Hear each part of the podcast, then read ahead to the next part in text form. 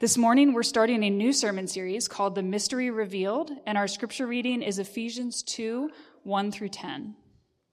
And you were dead in the trespasses and sins in which you once walked, following the course of this world, following the prince of the power of the air, the spirit that is now at work in the sons of disobedience, among whom we all once lived in the passions of our flesh, carrying out the desires of the body and the mind, and were by nature children of wrath, like the rest of mankind.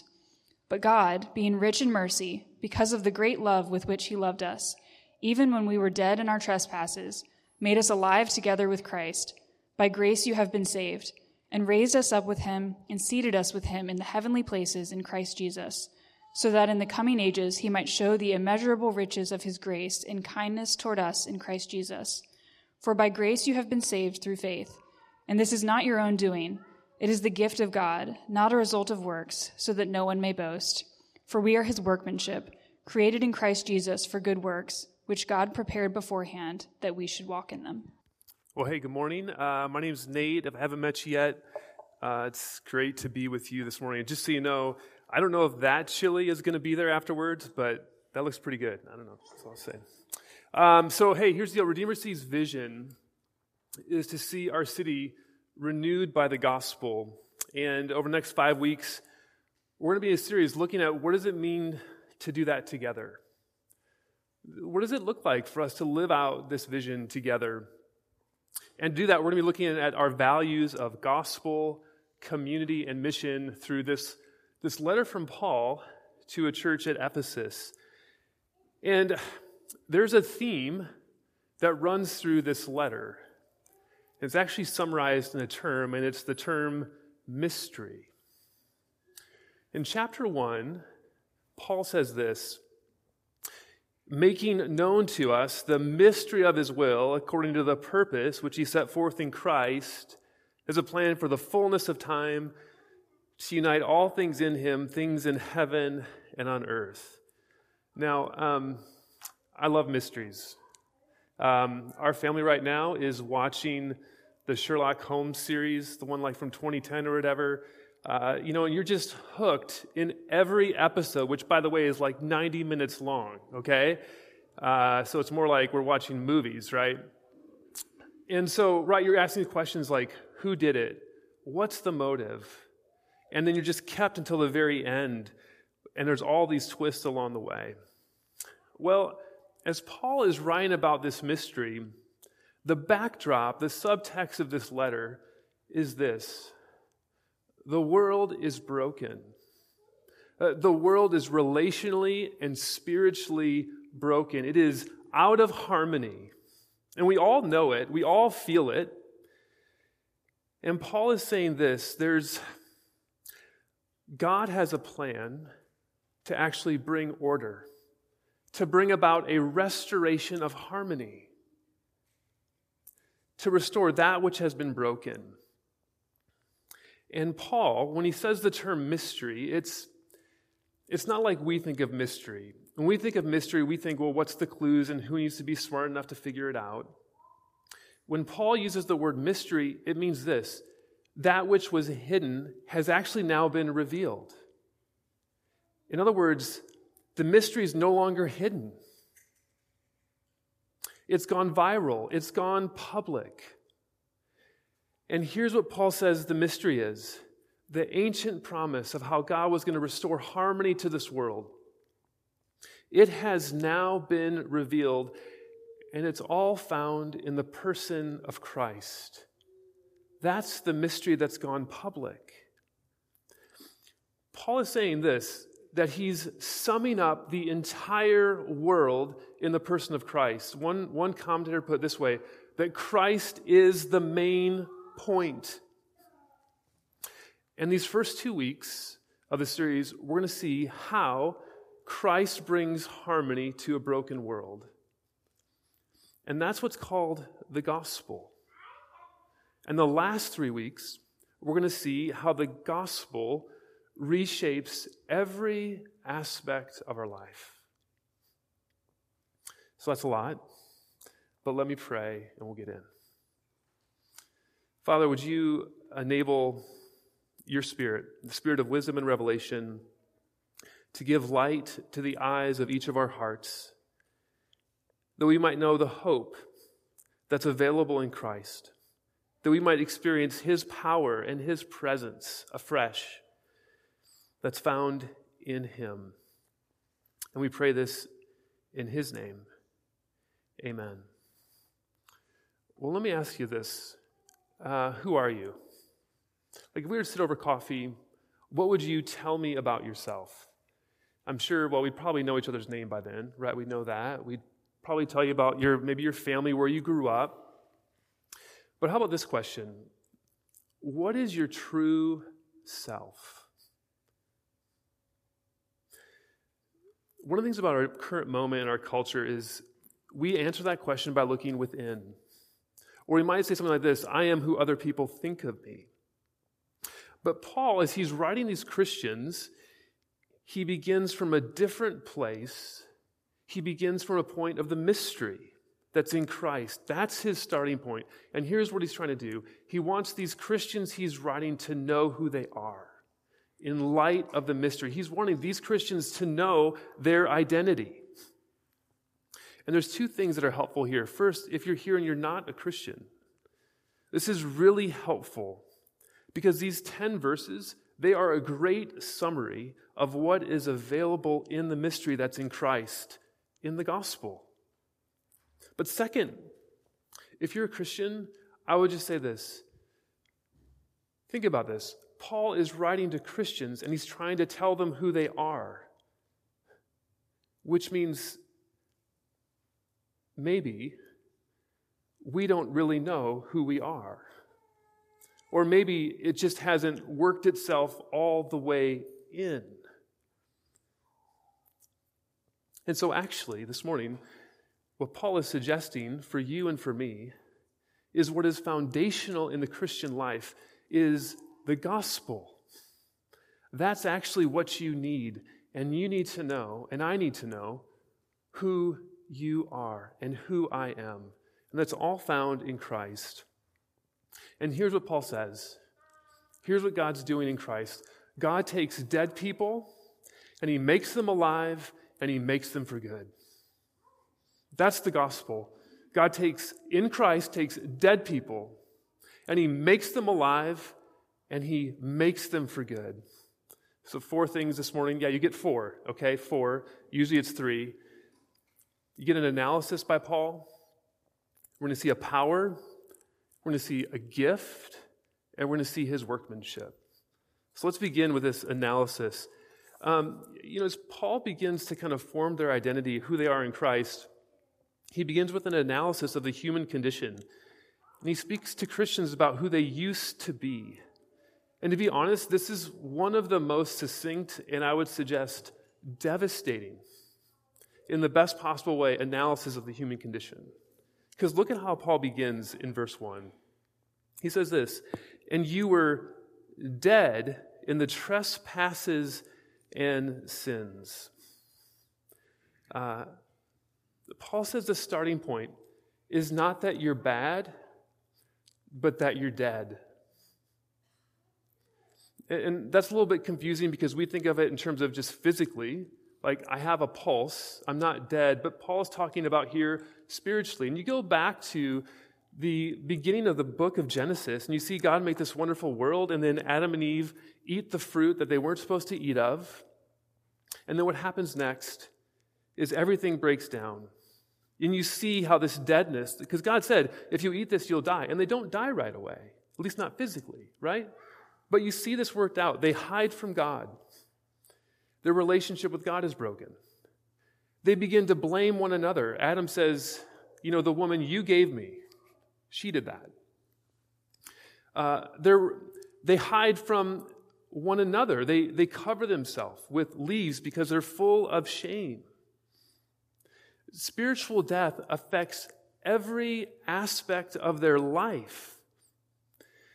And Paul is saying this apart from the mystery in Christ, you and I may have a pulse, but spiritually speaking, we are walking dead. In fact, the very next phrase describes the fruit of that. It says, We used to walk in the trespasses and sins. In other words, The human condition is not merely that we mess up or that we make mistakes, although we do, but the human condition is actually one of open rebellion against the God who made us.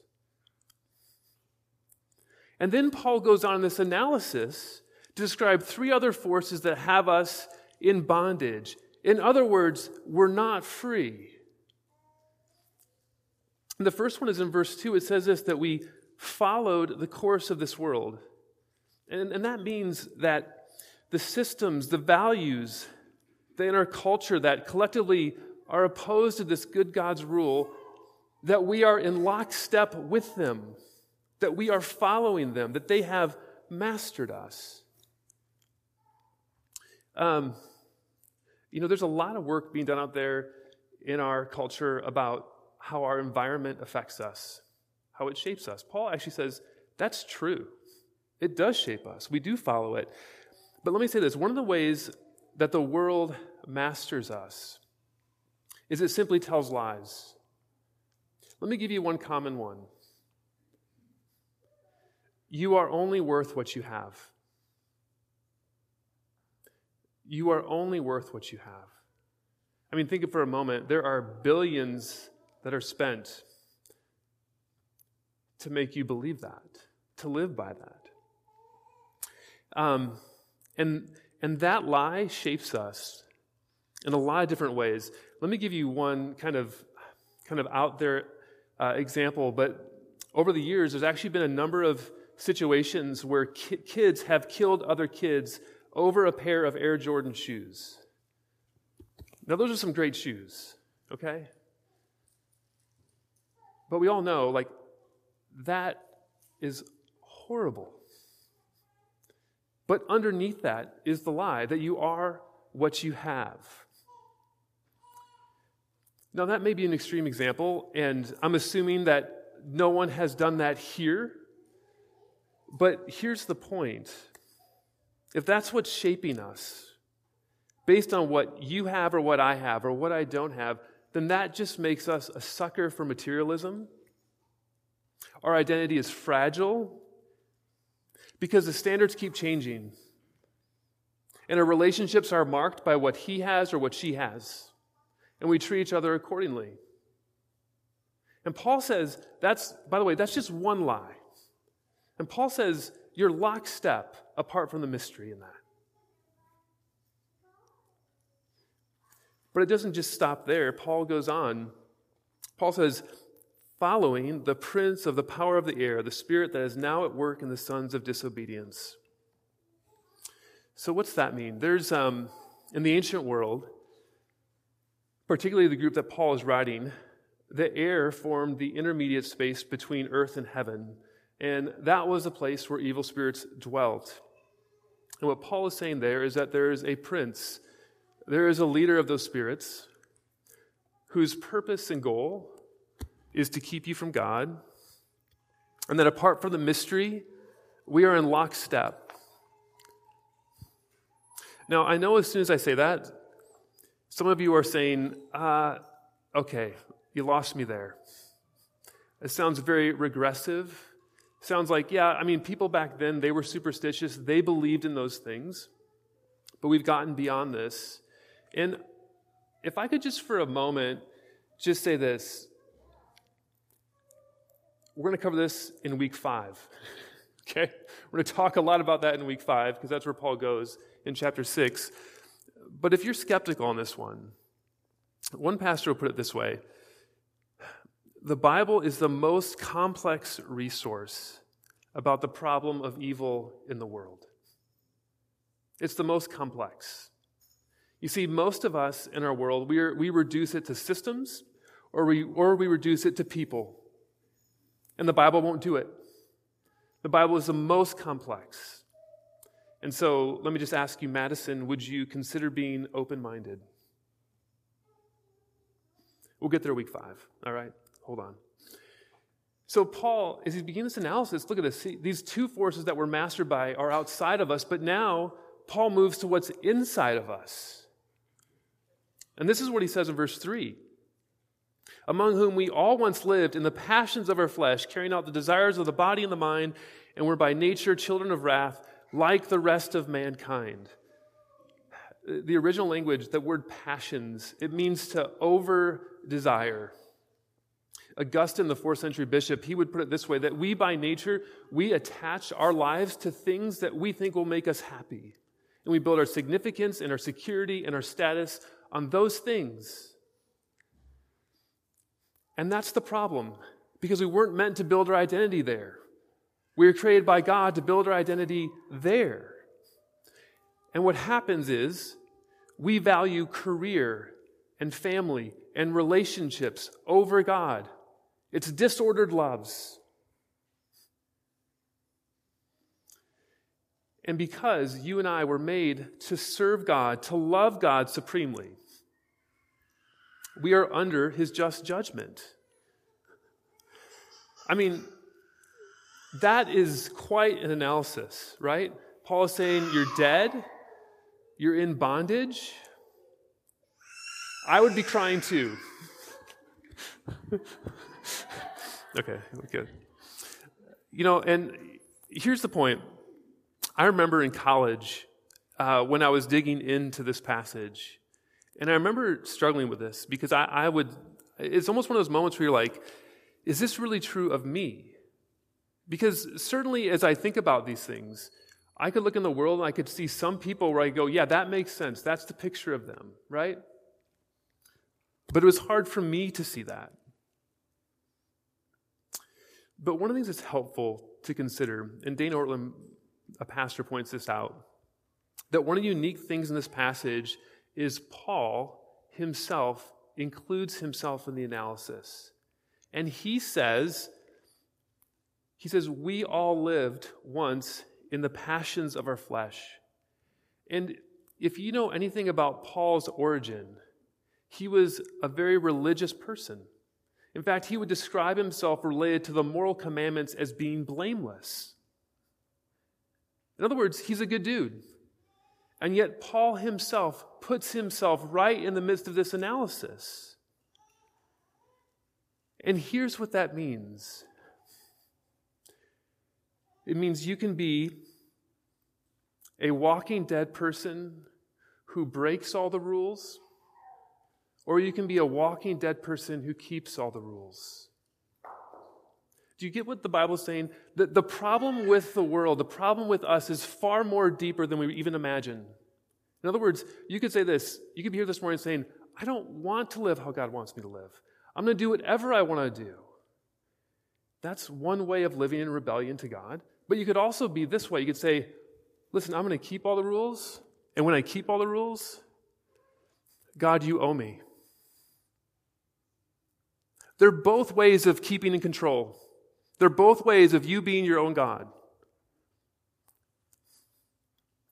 And Paul says, apart from the mystery, that's the starting point. Now, let me say one other thing that you might be thinking. Um, you might be thinking, I feel horrible about myself right now, Pastor. this analysis is, this does not help my self esteem, right? This is devastating one of the things you have to think about here is this is because this is sometimes people talk about this and they do use this as a form of manipulation. They talk about sin, they make you feel bad. They talk about whatever, and they, the, the point is to condemn. But what is Paul doing here? Paul is doing like any good doctor would do. He has to give you the correct diagnosis of what's wrong. Otherwise, you will not understand the medicine that you need. It does no good to treat the symptoms and not the root cause. And here's what that means. As Paul says, if you're dead, if that's the starting point, if you are in bondage to forces outside of you and inside of you, you and I need more than rules. You and I need more than counseling. And by the way, rules are not bad, nor is counseling bad. I'm not saying that. But don't you understand? You and I need something much more. And that's where Paul goes next. He says, You need a power, outside of yourself. Now, let me just be a little bit of a grammatical nerd for a moment. Verses 1 to 7 are one sentence in the original language, one sentence. And there is one main verb. And the main verb is in verse 5. Let's just look for a moment at verses 4 and 5. He writes this But God, being rich in mercy because of the great love with which He loved us, even we were dead in our trespasses, and here's the main verb, made us alive together with Christ. By grace you have been saved. The main verb, what God is saying, is God takes dead people, mastered and enslaved, and he makes them alive. I don't know who said this, but this is, this is really important. The gospel is not making bad people good, it's taking dead people and making them alive.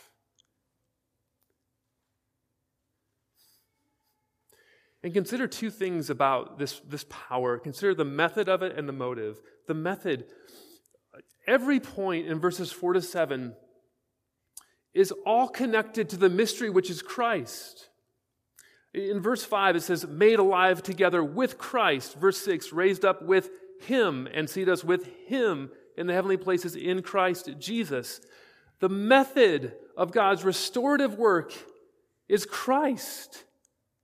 It's a person. It's all in Him. That's the mystery revealed. And so much could be said here, but let me think about this way. When we think about power in this world and how people use power, how do people most often use power? They most often use it to either control other people, to protect themselves, to use other people. But notice how God uses the power it is a self giving power. God, the second person of the Trinity, Jesus, enters. And what does he do? He comes in weakness. How does he wield his power? He comes to serve and to lay his life down and die, which is how we can be forgiven. And then he rises from the dead, which is how we can be raised from the dead. And then he's seated at the right hand of God. He's all above that, and he says, That's yours too if you're in me. How does he use his power? He uses it to serve.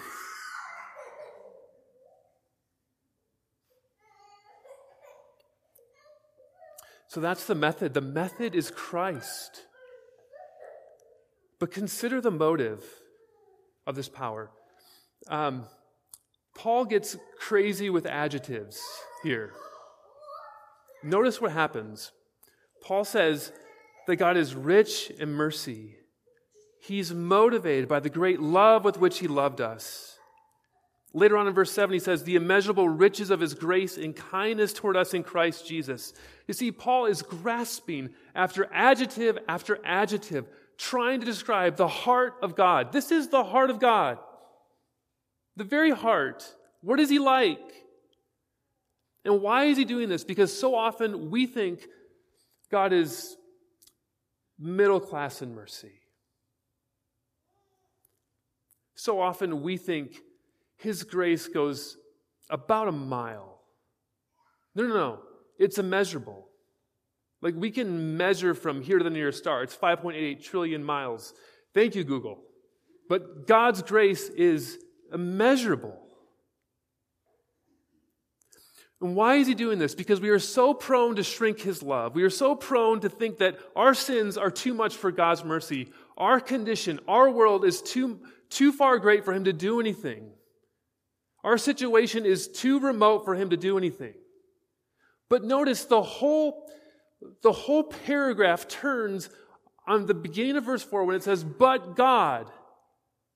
In other words, think about that. We're dead, we're enslaved, and God initiates. Think about that. In spite of our condition, and because of it, and because of it.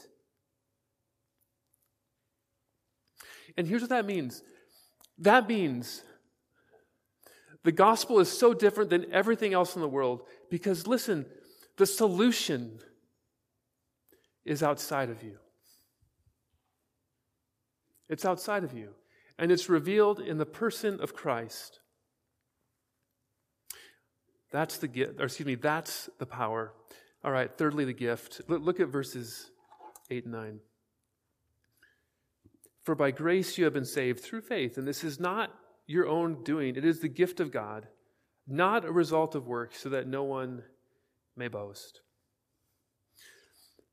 Paul says that the way that you are united to this mystery in Christ,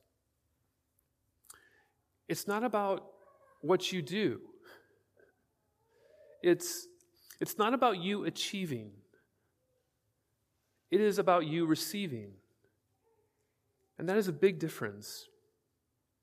Most of us are hardwired in our relationships in our world to think that how we relate to others, institutions, our work, our other relationships, it's based on what we do, it's based on what we achieve. My, my oldest daughter, she's applying to colleges, and you know, you gotta give your transcripts, you gotta, you know, you send your ACT, SAT, whatever. And based on that, right? Based on how you do, you get accepted. But that's not how this works with God. In other words, think about this for a moment.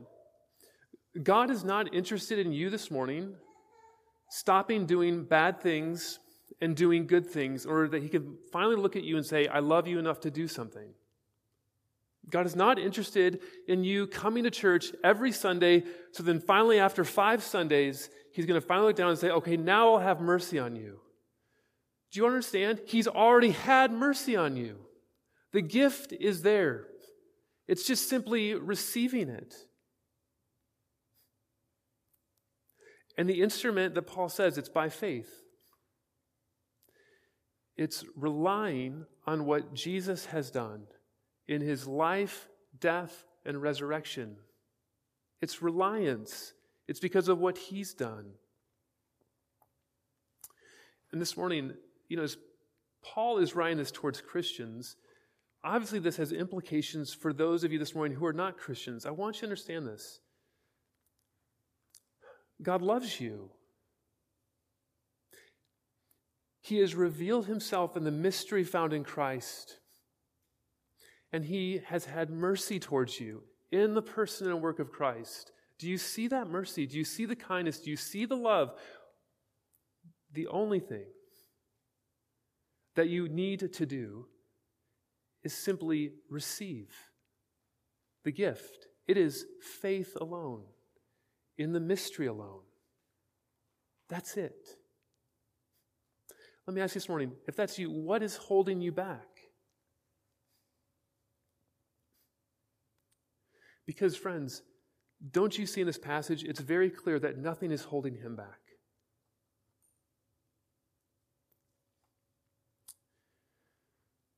So here's the gospel the gospel takes dead people and he makes them alive. But lastly, he makes them for good. Look at, look at verse 10.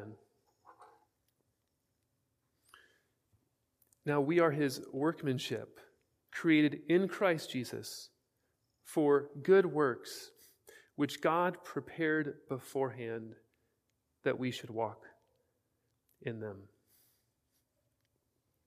Um, let me put this way the, the next like four weeks, we're going to see what that looks like on the street level. But suffice it to say, this is going to press into every aspect of your life. He has made you for good in your marriage if you're married. He's made you for good in your vocation. He's made you for good in the church. He's made you for good in the spaces you inhabit, in your neighborhoods and your workplaces. It's everywhere. That's where He's made you for good. That's where it applies. But just for a moment, because Paul doesn't go back to this, I want you to consider this. You're His workmanship. Think about that for a moment. That's what the text says. You're, you're his workmanship. Um, at our home, we have a, a really large table. And it was given to us by a friend a little over a year ago. Um, and he made the table, he built it. And it's made out of ash, and so he clearly, it didn't just arrive like that, right? Like, I mean, he took the boards, he sanded it, he cut it, he, he formed it, and it's a really great table. In fact, it's a little bit big for our space, but we still, we love it because you can sit so many people around it. And in most days, I sit down at that table and I eat with the most important people in my life. And that's my friend's workmanship. It's wonderful. And friends, that's a table. it's just a table. But such value, right? Do, do, you understand this? If you're in Christ this morning, do you understand? You have been brought from being an object of God's wrath to now an instrument in his hand made for good in this world.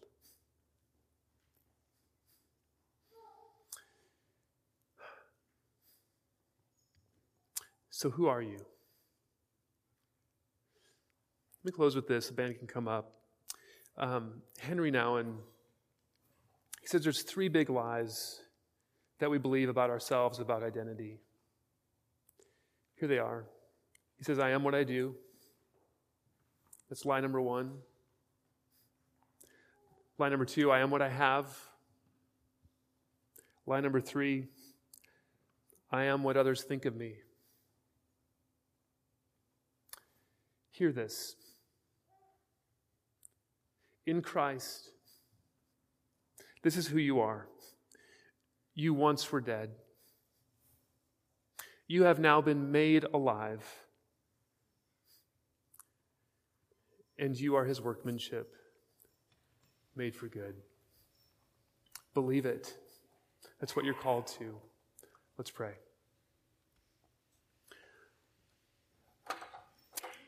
Father, would you um, shape us and form us by this gospel to be your people? Father, would you expose the lies that we believe about who we are? And would you reveal to us more deeply and more profoundly and capture our imagination with who you are and what you have done in Christ? And we ask this all in your name. Amen.